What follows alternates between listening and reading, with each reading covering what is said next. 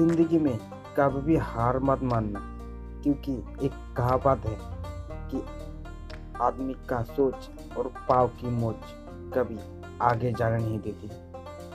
जो भी टिके रहो, लेकिन चलते रहो।